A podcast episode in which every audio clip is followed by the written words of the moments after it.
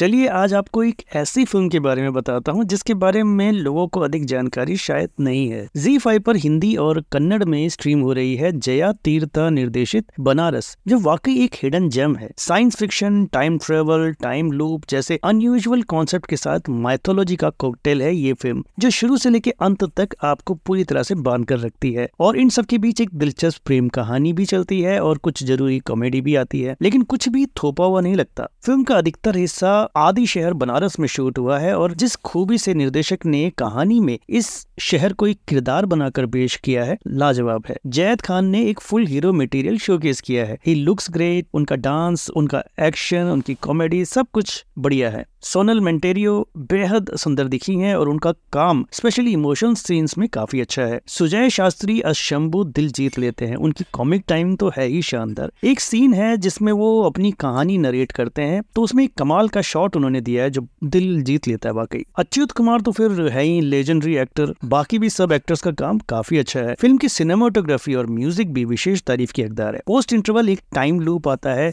Hero के किरदार में, जिसे बहुत डिटेलिंग के साथ प्रेजेंट किया गया, यानी कि जितने भी किरदार उस टाइम लूप के दौरान आपको दिखते हैं, वो एक तरीके से आपके जहन में छप से जाते हैं और बहुत अच्छे तरीके से प्लान कर उनको प्रेजेंट किया गया है। बनारस को फ़िल्म की बात की रेटिंग रहेगी 3.5 स्टार्स की।